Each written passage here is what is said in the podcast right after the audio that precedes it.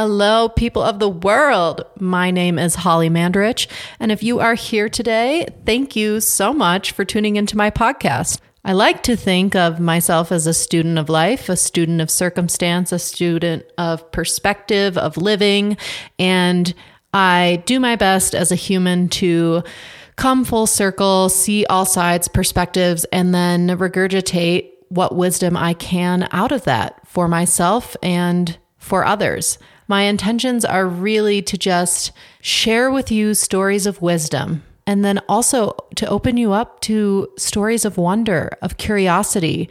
I feel like as humans, when we stop learning, when we become idle, is when life starts to get boring or mundane or we get lost within ourselves. And if we retain that curiosity to always move forward, to always sort of stay open to the possibility of not only anything, but moving forward with that curiosity, but also with intention from the wisdom we gain living.